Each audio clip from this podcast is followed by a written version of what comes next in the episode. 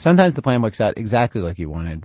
Stetson Kennedy grew up in the South, always hated the Klan, back at a time when the Ku Klux Klan was still feared. And after the end of World War II, he decided to do something about it. And so his great idea was to go undercover in the Ku Klux Klan. And so he moved to Atlanta, which was the headquarters of the Klan. This is Stephen Dubner, co-author of a new book that, among other things, tells the story of Stetson Kennedy. Kennedy made up a fake name, started hanging around in bars filled with guys who had, Kennedy wrote, the frustrated, cruel look of the Klan to them. He played a lot of pool, drank a lot of beers, until finally, one afternoon, he heard what he was waiting for from a guy he calls Slim, a cab driver. And Slim uh, quickly revealed himself as a bigot, saying, you know, what this country needs is a good Kluxon. You got too many of these Catholics and Jews and et cetera, et cetera. And Stetson Kennedy said something to the effect of, yeah, but you know, uh, he said, my uncle, Brady, he used to be a Klansman, which was true. But uh, I hear the Klan is long gone, aren't they? And then this guy Slim whips out his Klan recruitment card um, and starts to kind of put the hard sell on Stetson Kennedy. Stetson actually plays hard to get for a little while, and then he joins up, gets a robe and a hood, starts going to weekly meetings learns the secret passwords and the secret names that the Klan has for things, which turn out to follow an amazingly simple pattern. They would just add the letters KL to the front of a lot of things. So like the the Klan's meeting place was called a Klavern, like a cavern but a Klavern. And, a, and two Klansmen would hold a conversation. And then the officers were known as like the Klaliff and the Klokard and the Kludd and the Kligrapp and the Klabee and the Kladd and the Klarogo and the Klexter and all these ridiculous things. Did they have a Klan shake? They, they had a Klan handshake, which um, you would grip left hands in this kind of like limp wristed way and kind of wiggle like a fish a few times. And that was the Klan handshake. The other thing about the Klan that Stetson and Kennedy found out was that they were a pretty smooth money making operation. And so there were all kinds of dues, and you had to buy your robe from a certain place, and the robes were very expensive, and you could only have your robe cleaned in a certain place because they didn't want everybody to find out about it. So it was this big racket. There were all kinds of rackets. I never thought to think that actually you had to buy your robe from them. I, I just somehow thought that they all made their own robes. Not only did you have to buy your robe, but they charged like 15 bucks for a robe, which at the time was a lot of money, and they really were just sheets with hoods. So Kennedy tried to use the information that he was discovering inside the Klan against the Klan. When his chapter was hired by local businesses to break up a union meeting or threaten organizers, he'd warn the union guys in advance. He passed along other information to an assistant attorney general in Georgia. He wrote editorials. He made speeches. At one point, he actually wanted to start a competing group that he also wanted to call the Ku Klux Klan, which, in theory, would have let him get injunctions against any real Klan group on the grounds that they were violating the laws and charter of his Ku Klux Klan. He was having some successes, but it was kind of slow going. And then he harnessed the most powerful force known to man. I'm talking, of course, about radio. And that's when he came up with this unbelievable idea. He he was one day walking down the street and he saw some kids playing this game of like cops and robbers essentially, and they were exchanging secret passwords and it reminded him of the Klan because the Klan meetings that he went to, they would change the password every day. They had the secret handshake. It was all this like childlike stuff.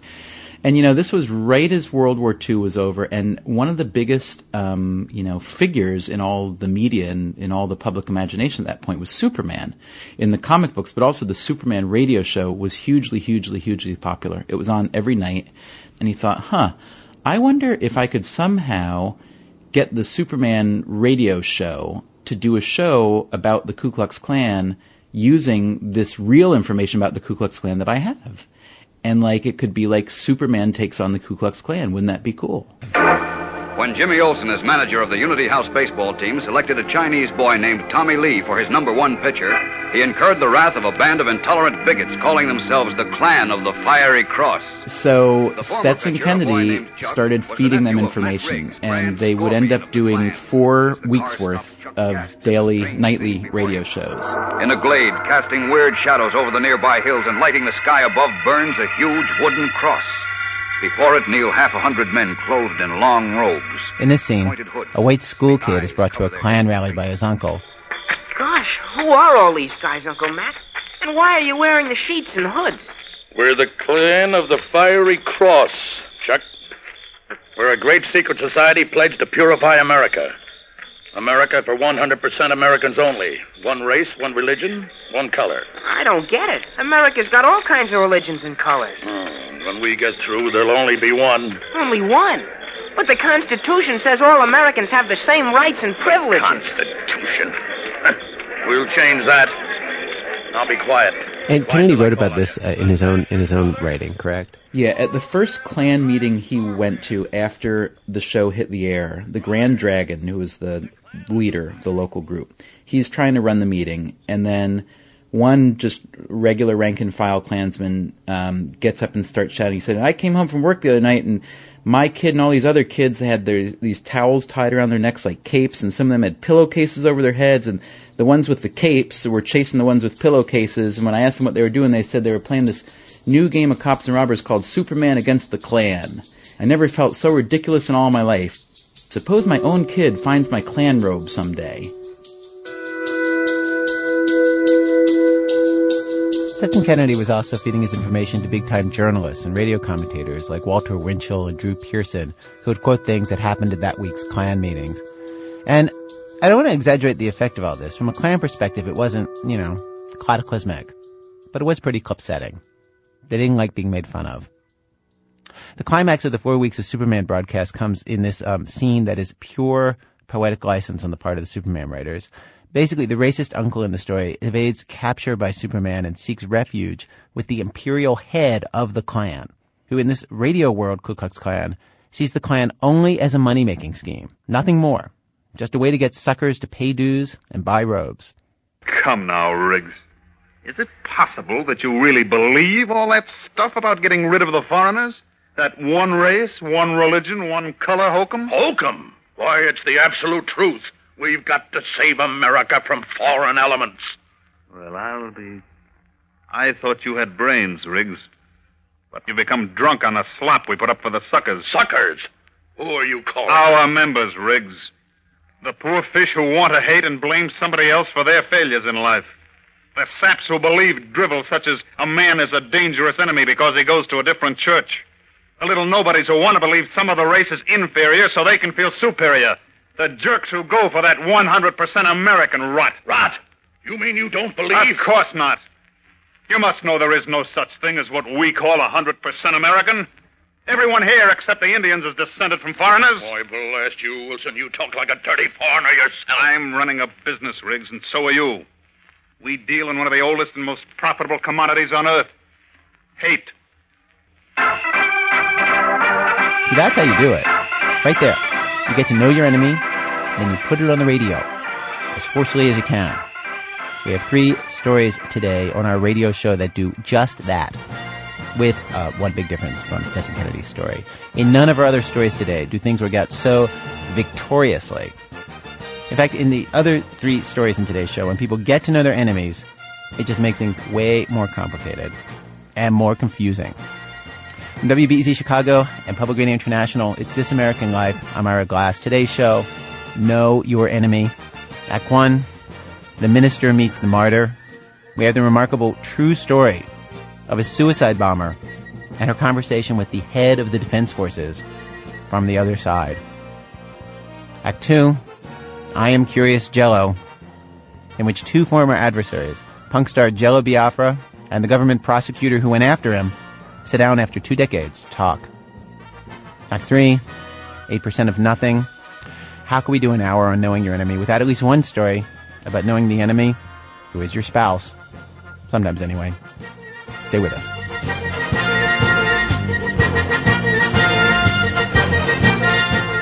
Act one The minister meets the martyr.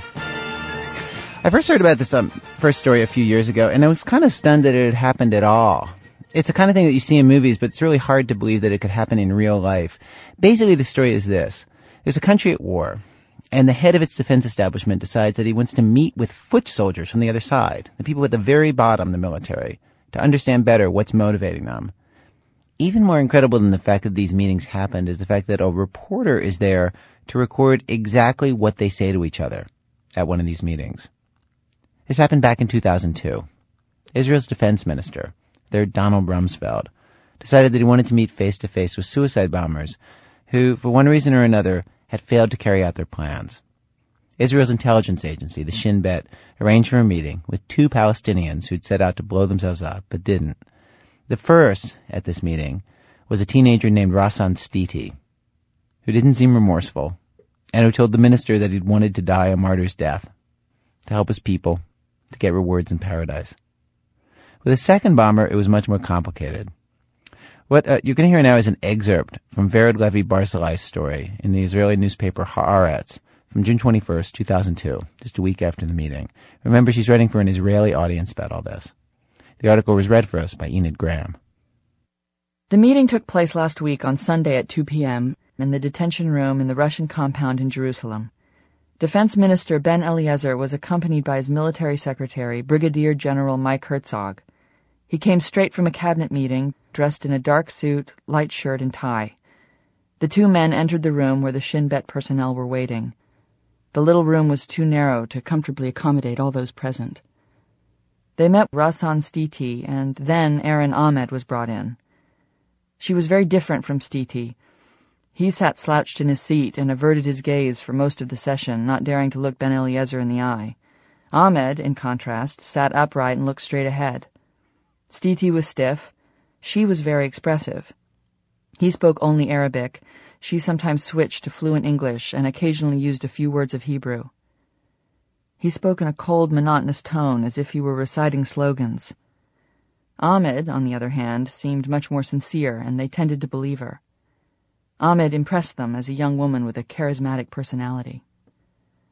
Before she arrived here, Arin Ahmed was studying communications and computer programming at Bethlehem University. She's 20, born in Beit Sahur outside of Bethlehem. Her father died when she was still a baby. For reasons that are not totally clear, her mother abandoned her and moved to Amman, Jordan, where she still is. Arin's aunts and uncles raised her and sought her education. On March 8 of this year, she experienced another loss. Tanzim militant Jad Salem, her boyfriend of a year and a half, was killed. According to the Palestinians, he was killed by Israeli Defense Forces gunfire. Israeli intelligence says, quote, he was apparently killed while attempting to prepare a car bomb.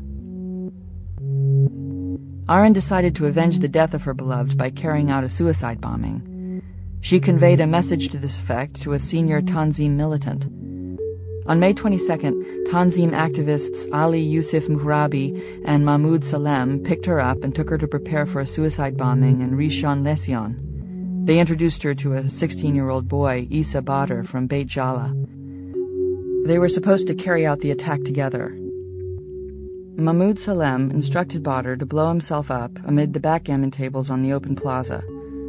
Arin was supposed to wait on the other side of the street for the people who weren't killed or injured in the first explosion to run in a panic towards where she was standing. The expectation was that she would soon be surrounded by a large crowd. Then she was to choose the right moment and blow herself up. The explosives were packed into black knapsacks. Arin said that she had already written a farewell letter to her family. She purified herself and prayed.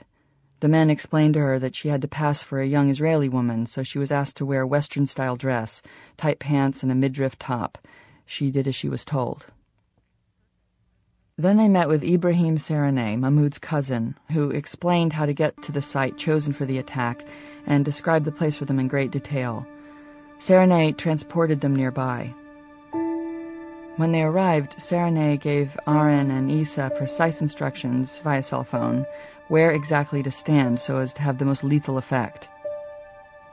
They got out of the car with their knapsacks and headed for opposite sides of the street as instructed. Arin stood in her position for about ten minutes.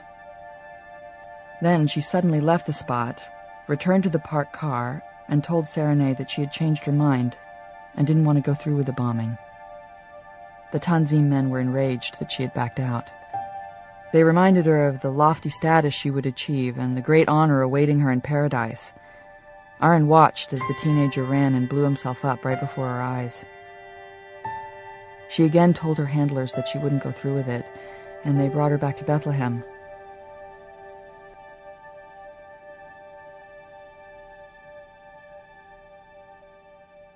Arin Ahmed is not handcuffed when she is led in to meet the defense minister. She sits at the table dressed in long pants and a gray sweater, a tall, full-figured young woman with long black hair and dark eyes. Ben Eliezer. Explain to me why you wanted to commit a suicide bombing in Israel. Was it for religious reasons? Ahmed. No, it was something personal. I was in distress. I was depressed. Ben Eliezer. Why did you want to commit suicide? Ahmed. You killed my friend. Ben Eliezer. Was he a close friend of yours? Ahmed. Yes, we were friends for a year and a half. Ben Eliezer. Did you live together? Ahmed. No, of course not. There's no such thing in our society, but we were friends, and he was killed. Ben Eliezer. So what did you want to happen? Did you want to kill innocent Jews in order to avenge his death? Ahmed. I don't know what I wanted. I was very hurt and angry. I have friends from the university who are active in the Tanzim. We get together a lot and go out together. We were sitting together one evening and they were talking about how they wanted to organize a reprisal action against all the military actions and everything that Israel had done to them in the last months. I sat and listened. I thought about Jod. And all of a sudden, I said to them, You know what? I'm going to do a suicide bombing. That was it. A moment earlier, I hadn't thought of anything like that. This was on a Friday.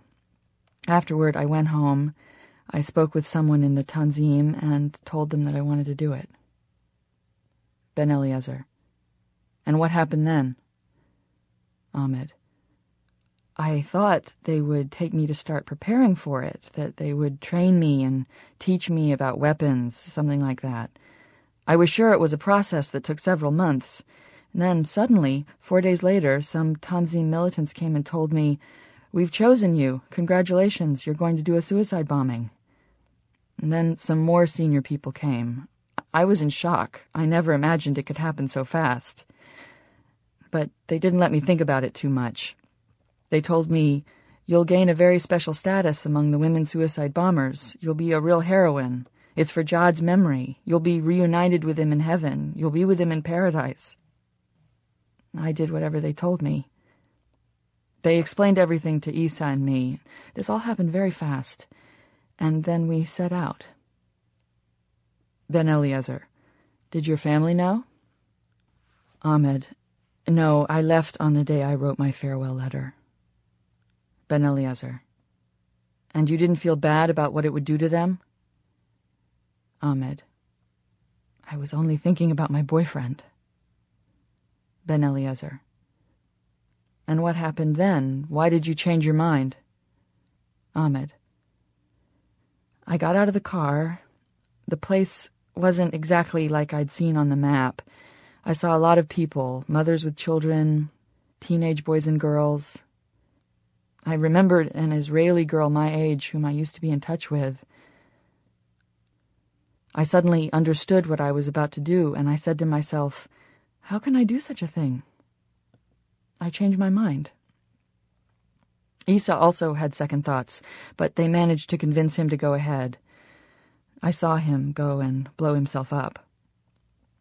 I decided that I wasn't going to do it.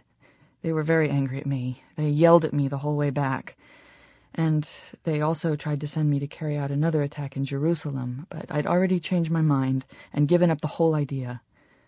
I stayed at home until your forces came and arrested me. Ben Eliezer.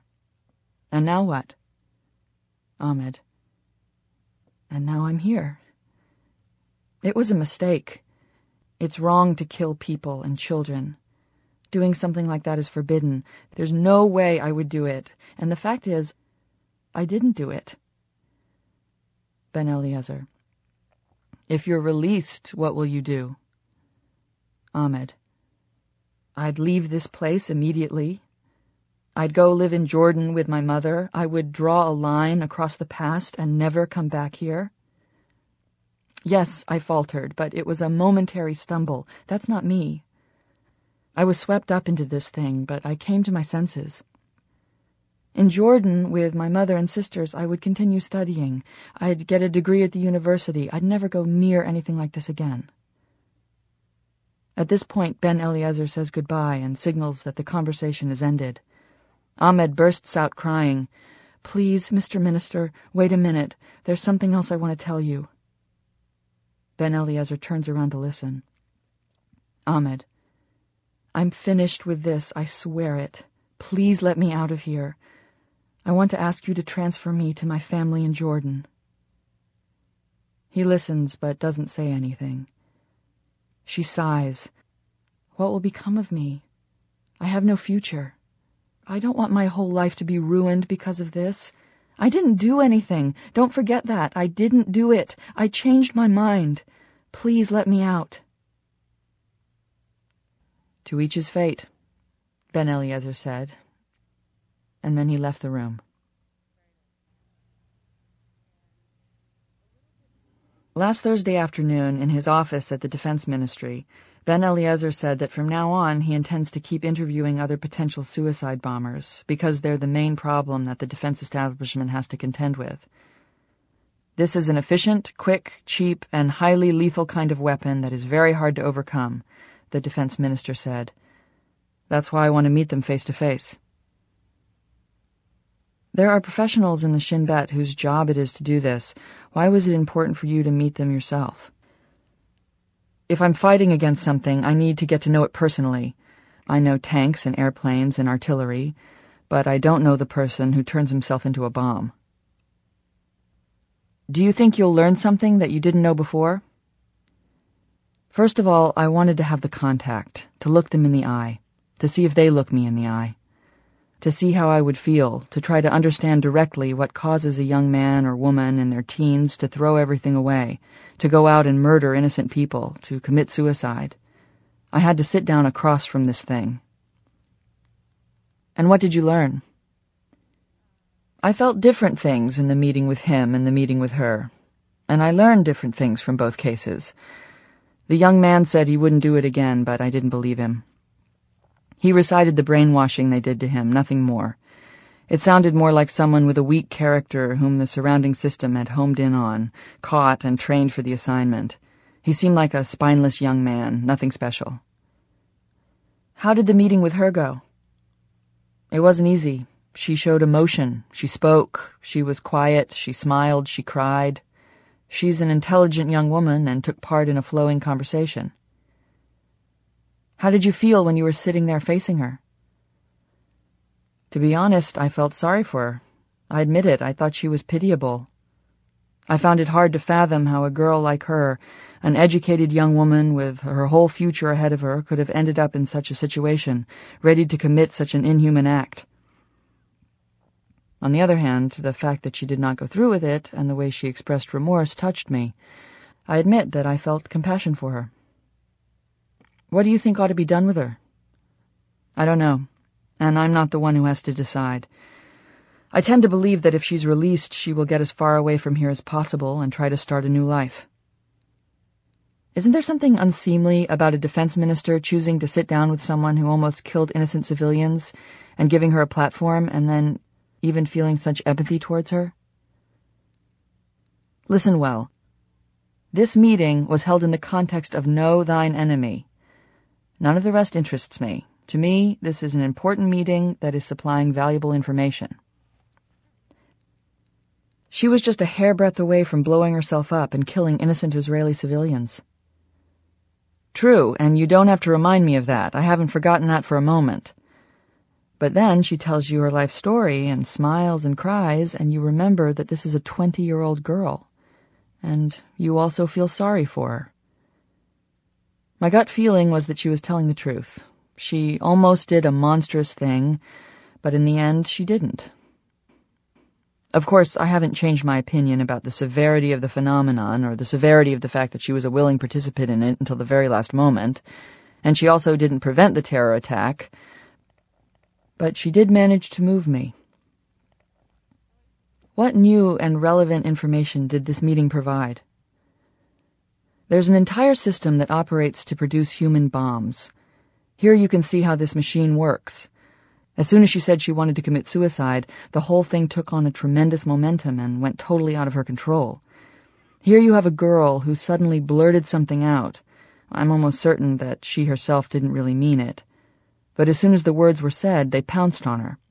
They came at her from every direction. And how does all this insight and analysis help us? The terror attacks are continuing all the time. 86% of terror attacks are foiled and prevented. Understanding the enemy is always helpful, knowing the behind the scenes mechanisms. We're interested in the moment that comes before. I have a lot of information on the table. My objective is to prevent suicide bombings. That's what Operation Defensive Shield was for.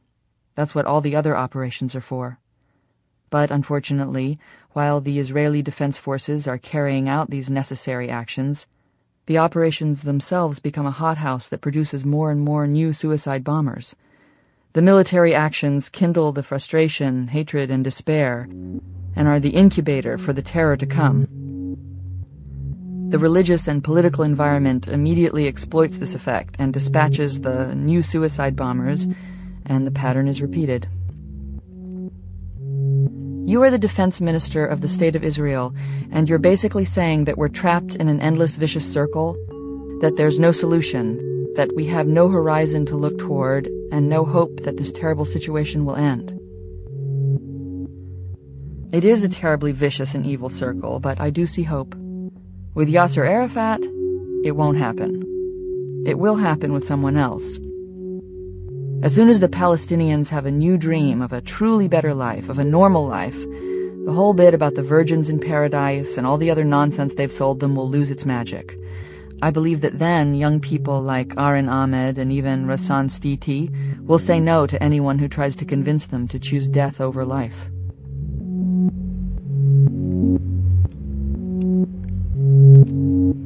Actress Enid Graham reading a story from the Israeli newspaper Haaretz from June 2002. If you like this kind of coverage of the Mideast conflict, Haaretz's English language website is haaretzdaily.com. In all, about a dozen suicide bombers met with the defense minister, according to the ministry. Coming up, Jello and a marshmallow sit down together and talk. It's going to make a lot more sense in about five minutes, okay? From Chicago Public Radio and Public Radio International when our program continues.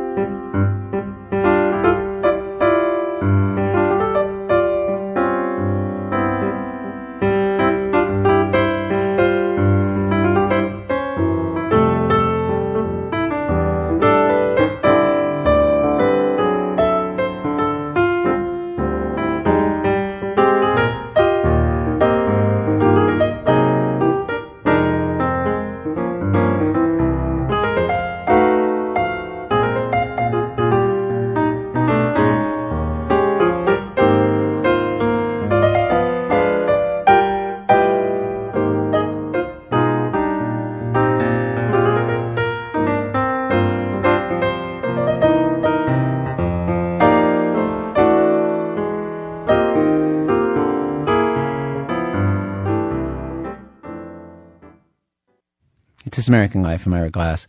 Each week, of course, on our program, we choose a theme, bring you a variety of different kinds of stories on that theme. Today's program, Know Your Enemy. Stories of people getting to know the people that they are fighting and how complicated that can be. We've arrived at Act Two of our program, another act in which two adversaries have a rare face-to-face meeting. Act Two, I Am Curious Jello. This is the story of a guy who gets to understand his enemy, but way too late to do him any good at all. It starts in 1986 when Michael Guarino is the latest hire at something called the Special Operations Division of the LA District Attorney's Office. It's a prestigious job, a chance to try high profile cases about a fairly juicy subject, obscenity. Guarino is just 38, young compared to the rest of his colleagues, and he's about to file charges that are going to make headlines around the world. David Siegel tells what happened. There's an old joke that sums up this whole story in a punchline. Be warned, it's a little off color. It's about a guy complaining in a bar about how he's remembered. I served in the House of Representatives for ten years, he says, but does anyone call me Mr. Congressman? No, sir. I ran a corner store for a decade, but does anyone call me Mr. Grocer? No, they don't. I owned a farm for a long, long time and harvested wheat and raised cattle. Does anyone call me Mr. Farmer? Nope. You one sheep. Thank you. Enjoy your salads. I'll be here a week. Okay, it's a little crude, but it gets us to this question you probably never thought you'd hear. How do you un a sheep? What do you do if you're remembered for one of the worst moments in your life for years, even if that person is no longer really you? Michael Guarino has confronted this very matter, minus the sheep, of course, for a while. We start at the height of the Reagan era culture wars. Tipper Gore is pushing warning labels on albums by bands like Judas Priest and Twisted Sister.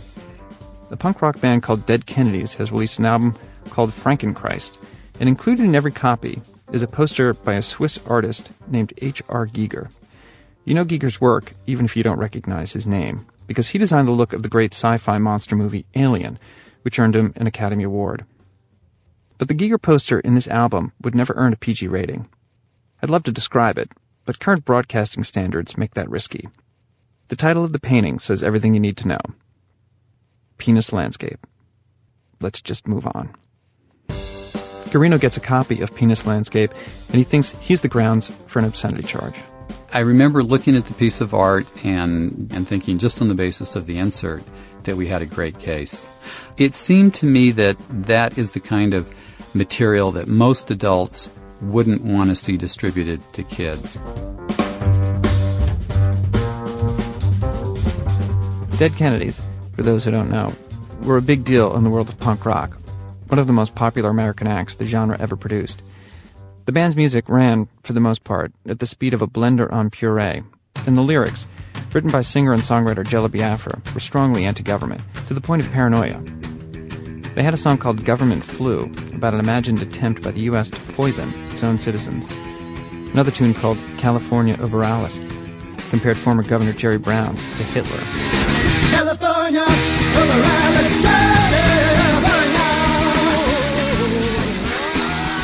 Guarino ordered up an investigation, and soon after, nine cops were busting into the apartment of Jello Biafra. This was the sort of case that could make a young prosecutor's name, and Guarino made the most of it.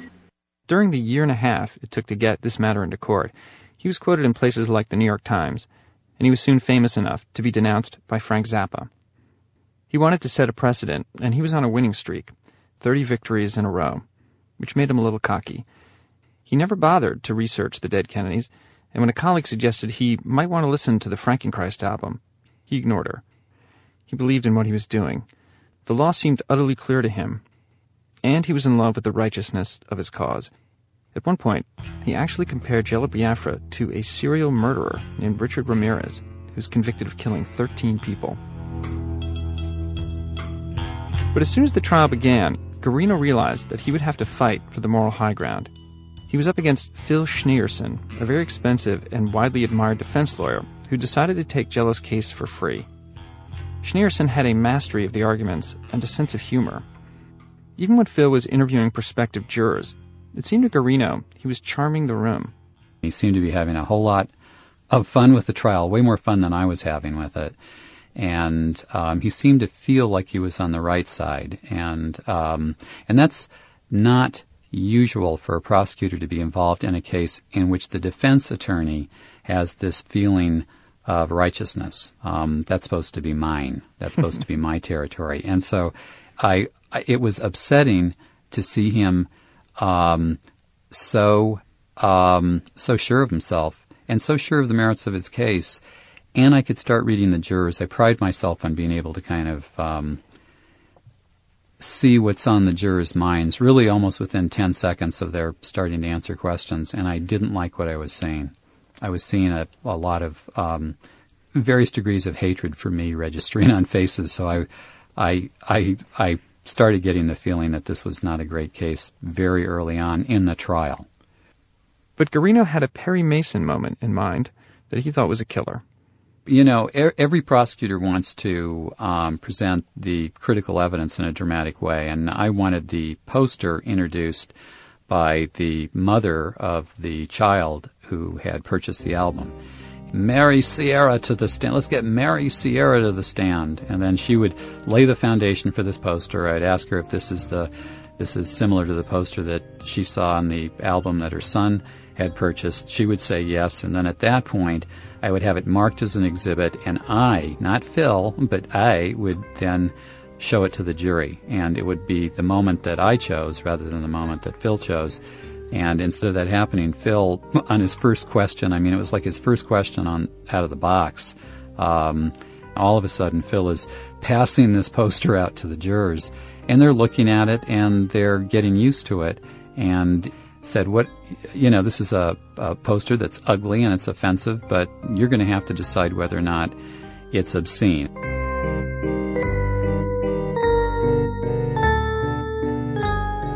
The jury survived their peak at Penis Landscape, and then Schnayerson played them some Dead Kennedy songs. The band's lyrics, it was soon obvious, were blunt, but surprisingly sophisticated. To the jury, and to Guarino, who of course had never heard the band until he got to court, the Giger poster now had some context that put it in a very different light. The defense called professors and music critics to the stand, and the trial became an art and history lesson instead of a discourse about protecting the children.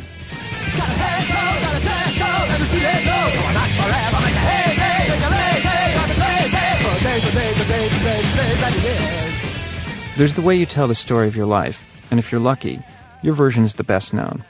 If you're not so lucky, some opponent defines your legacy for you. And if you're really unlucky, that opponent is Jello Biafra. All right, isn't this painting sick? Isn't this painting obscene? Isn't this painting sick? Don't you think Giger is obsessed with sex with the dead? Isn't this painting sexually explicit? Isn't this sick? Isn't this sick? This is Jello from a spoken word account of the trial on an album called The High Priest of Harmful Matter. He toured with this material, got a lot of attention and press for it. If Guarino's mistake was that he didn't really know and understand his enemy, he was up against a foe who was an amazingly close observer of people. And throughout the 44 minute monologue, Jello does a withering impersonation of Guarino, who comes across in great detail as a moralizing bozo.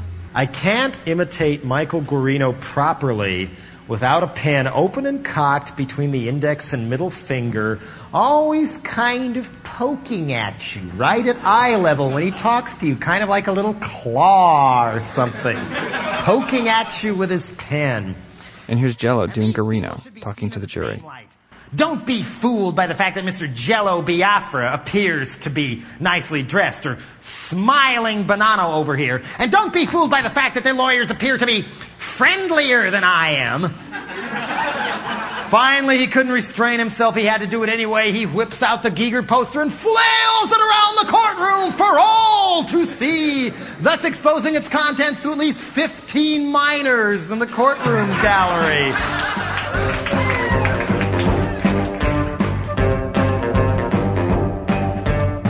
By the time Guarino was waving that poster around, just about everything that could go wrong for him had gone wrong. So wrong that even he didn't believe his arguments anymore. Just as bad, the guy who was supposed to be cast as the villain, Jello, was coming across like the reasonable one. Remember, this was big news, a test case in the 80s culture wars. In the international coverage of the trial, and in reports in newspapers and on television, it was clear that Biafra wasn't the only one who found the whole thing a little ridiculous. Well, all throughout the trial, um, we were seeing um, various anchors um, kind of smirking at the fact that we were doing this. that was unusual. that was different. I hadn't experienced that yet, but uh, that was. I did start to think that I was on not the wrong side of the case so much, but more generally the wrong side of history. I just felt I was on the wrong side of history. He was right.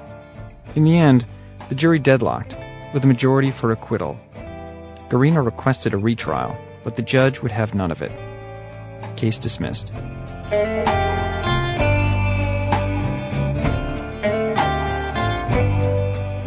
This trial was the start of a pretty radical transformation for Michael Guarino. After that case, and a few more like it, the priorities of the DA's office started to bug him.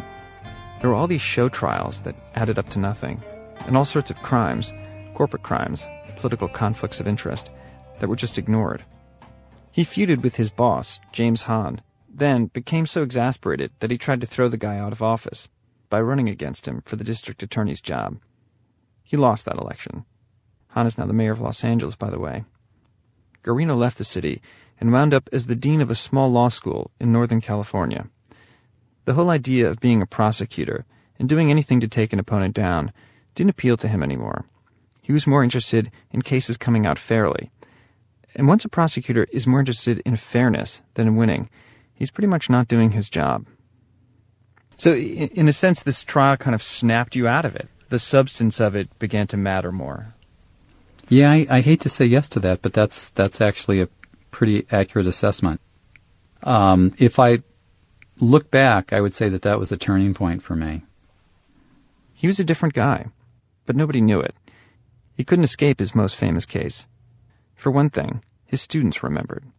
Uh, from time to time, someone would come up to me and say, Are you the Mike Guarino that prosecuted Jello Biafra? What were you thinking?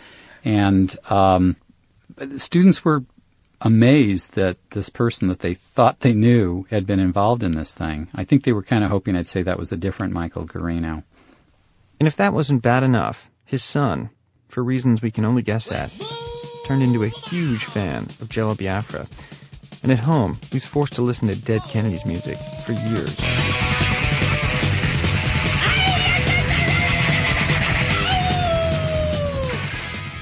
The old version of Guarino, the one parodied by Jello, has pretty much vanished from the world. Jello has never met the new Guarino, and given the hand that Jello had in defining the old one, we decided it was time for an introduction. I hear ringing. Hello. Jello Biafra is on the line with me. Hello. Hello, Jello. How are you? Okay. Good. Did you guys ever get a chance to talk? I don't think. I think our only conversation was right after the trial. When you handed me I- the album. Yeah, I, I Yeah, held I up the that. insert from a, a an extended play recording by a band called Big Black called Right. Headache Right. that had a pathology photo of somebody whose head was split open inside. You know, thinking if you think the Giger painting is offensive, wait till you see this. Yeah, I thought And that was really sweet of you to do. I remember. I, I, I think you said don't be a bad winner, which I, I took that very seriously, and I thought you had a point on that. And then the elevator doors closed, and away I went. Years ago, Jello heard that Michael regretted the case, and Jello wasn't angry at him anymore. So this became a heart to heart conversation pretty quickly. And she said, Well, I think it was uh, you. You probably had a little bit, maybe more than a little bit, to do with my changing my mind about what the priorities ought to be at the city attorney's office. And I remember that you said in some interview, Jello, that I I seemed so pure. I was trying to look out for. I I thought I was looking out for the youth of America, and um, and and I knew how sar- I knew the exact degree of sarcasm. That then I, I I think I did a little soul searching after that trial. So it was all for the good, really. Well, um, you know, what I'm getting out of all this today is Mr. Guarino crediting me with being long term a positive influence on his life. And, uh, I never would have guessed that that could have happened, and you know that that that makes it all the more worthwhile to keep uh, causing trouble the way I do. I mean, it always After a few minutes, these two were talking like old war buddies. Then they were just talking. And then it was hard to get a word in edgewise. They reminisced about the trial. I mean, at the time you came across, uh, you know, quite uh, zealous. Is that a compliment? They cleared up a few nagging questions. Why was it necessary for Detective Carter to lie on the witness stand about a point that didn't really even matter? They talked politics, Al Gore 2000 elections. Won. Yeah, he did win. He did win. Yeah. Let me let me uh, let me get us Sure. back to, He, he to our didn't even subject. he didn't even question. These two guys, who were at war for a year and a half, were actually bonding. Politically, they were on the same page. And it was a page where you don't find a lot of Americans these days. And I'm hoping that they'll see the similarities between Bush and, and Mussolini, frankly, Well, because the one who's the most like Mussolini is Schwarzenegger. Can I can I interrupt here and just say it's it's kind of hard to imagine that you guys ever were adversaries. I have a very, I have a good feeling about Jello. I, I don't think you can fake fondness, I, and I know I can't. If I'm not fond of somebody, people can tell it pretty fast. But I, Yep. I'm, but I'm fond of Jello. I think he's, I think he's a good guy. Jello, would you like to share? well, thank you. Your I, turn. I, I don't know what else to say on that. I think I said earlier, you know, I forgave Mr. Guarino a long time ago for uh, his his role in the original prosecution. And um, you know, I've learned over the years that people do change, and uh, sometimes it can be uh, very interesting to get to know people who, in earlier times, may have uh, tormented you. They talked for over an hour. By the end, these two were exchanging phone numbers. They were planning to go to dinner together, along with Guarino's son. My son is probably one of your biggest fans. How old is he now? He's 22. Wow. Yeah, he's 22 years old, and he would play your stuff so loud that half the block could hear it. And and I think I did that with the Stooges when I was a kid. well, he was just he was a huge fan.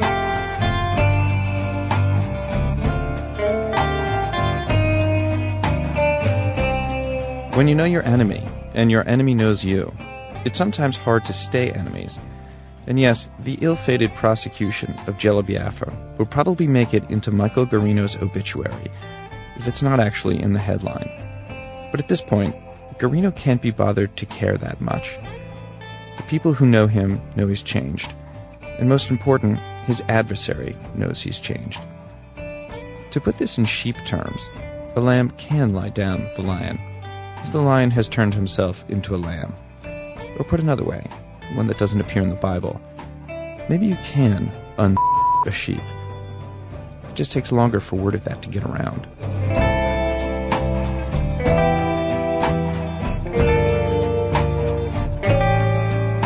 When he's not here on the radio trying to get predators and prey to sit down together and make nice, David Segal is a reporter for the Washington Post.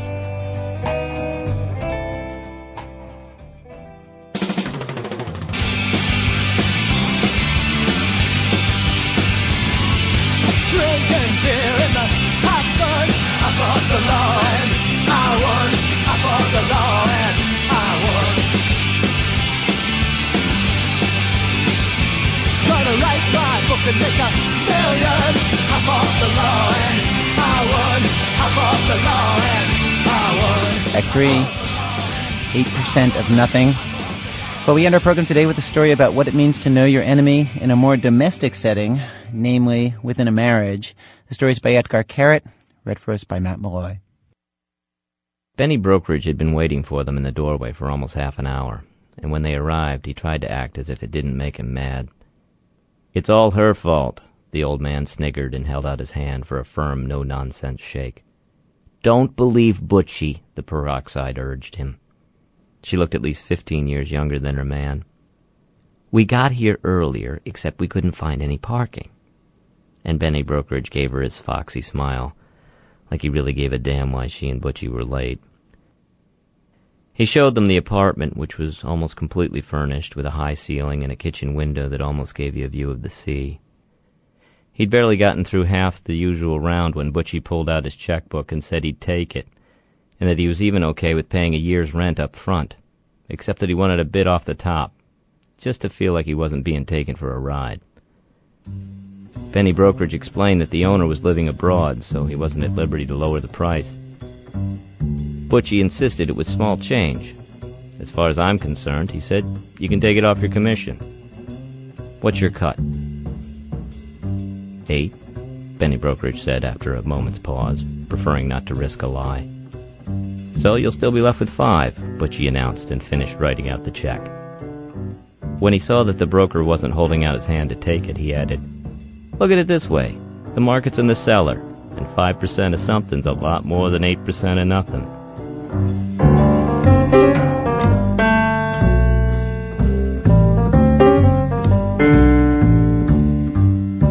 Butchie, or Tuvia Minster, which was the name that appeared on the check, said the peroxide would drop by the next morning to pick up an extra key. Benny Brokerage said no problem, except that it had to be before 11, because he had some appointments after that. The next day, she didn't show. It was 11:20 already, and Benny Brokerage, who was aching to leave but didn't really want to stand her up, pulled the check out of the drawer. It had the office phone numbers, but he preferred to avoid another tedious conversation with Butchie and went for the home number instead. It wasn't until she answered that he remembered he didn't even know her name, so he opted for Mrs. Minster. She somehow sounded a little less dumb on the phone, but she still couldn't remember who he was or that they'd made an appointment for that morning. Benny Brokerage kept his cool and reminded her slowly, the way you do when you're talking to a child, how he had met with her and her husband the day before, and how they'd signed for the apartment. There was no response at the other end. And when she finally asked him to describe what she looked like, he realized he'd really blown it. The truth is, he crooned, that I must have the wrong number. What did you say your husband's name is? That's it, then. I was looking for Neeson and Dahlia. Those 411 people messed me up again. I'm really sorry. Goodbye.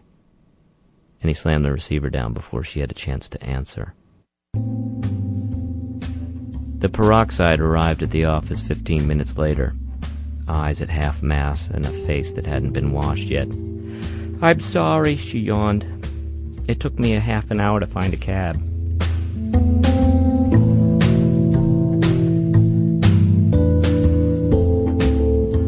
The following morning, when he arrived at the office, there was a woman waiting outside on the sidewalk.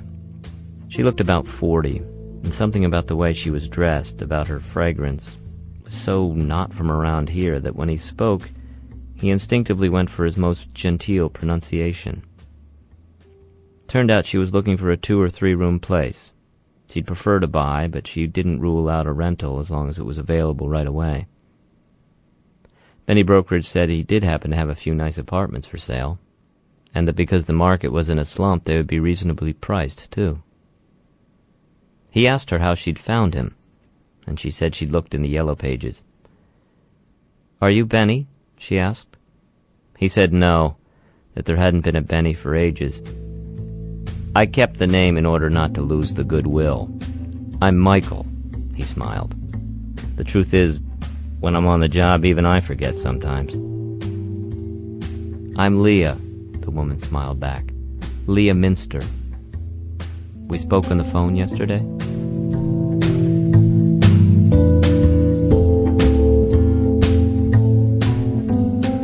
This is a little uncomfortable, Leah Minster said all of a sudden, out of nowhere. The first apartment had been too dark, and they were walking through the second one. Benny Brokerage tried to play dumb and started talking about how simple it would be to renovate and stuff like that, as if she'd been referring to the apartment. After you phoned me, Leah Minster ignored his reply. I tried to talk it over with him. At first he lied, but then he got tired of it and confessed. That's what the apartment is for. I'm leaving him. Benny Brokerage continued showing her around, thinking to himself that it was none of his business, that there was no reason for him to get uptight. Is she young? Leah Minster persisted. And he nodded and said, She's not nearly as pretty as you. I hate having to say a thing like this about a client, but he's an idiot.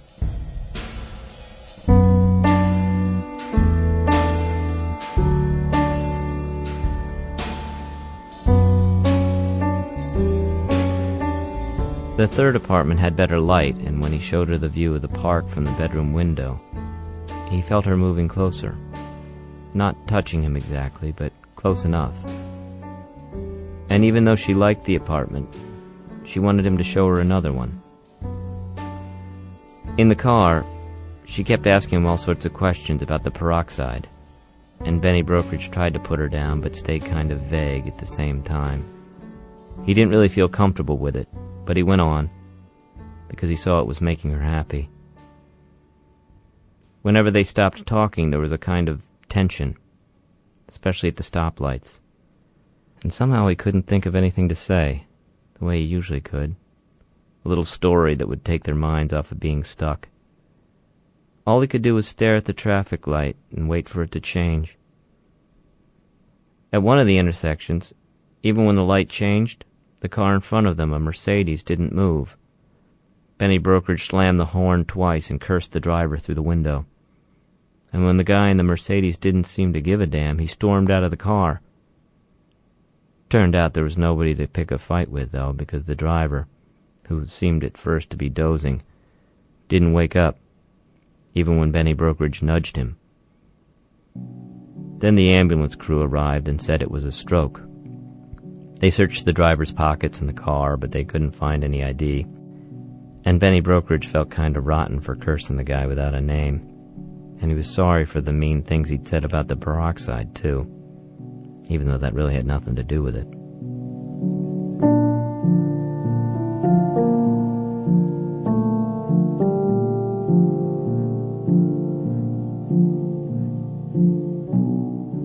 Leah Minster sat beside him in the car, looking pale. He drove her back to the office and made them both some coffee. The truth is that I didn't tell him anything, she said, and took a sip of the instant. I was lying, actually, just so you'd tell me about her. I'm sorry, but I just had to find out.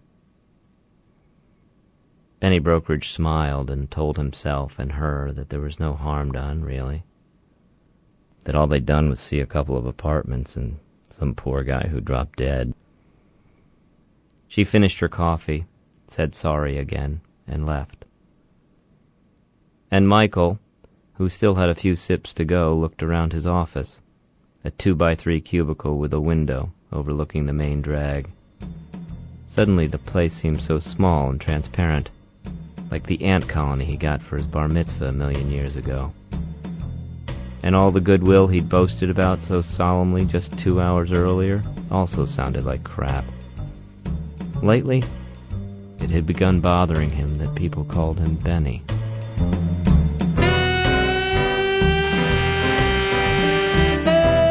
Matt Malloy, reading a short story by Etgar Keret, which will be published here next year in a collection called The Nimrod Flipout from Farrar, Straus, and Giroux. Etgar Keret is also the author of the book The Bus Driver Who Thought That He Was God.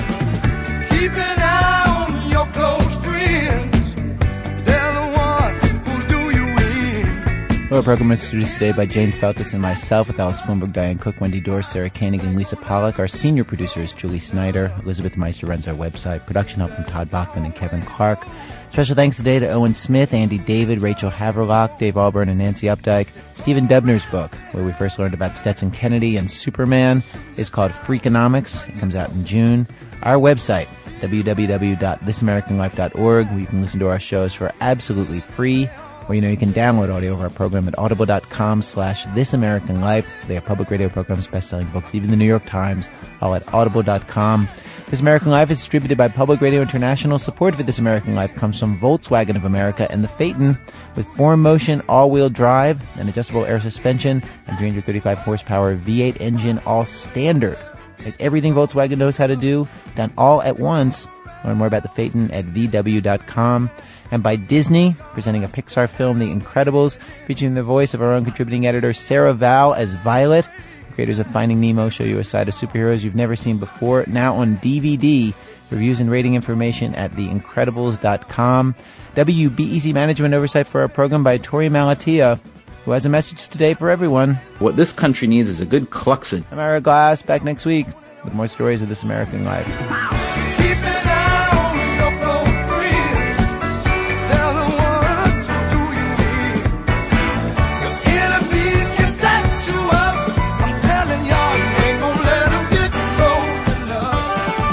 PRI, Public Radio International.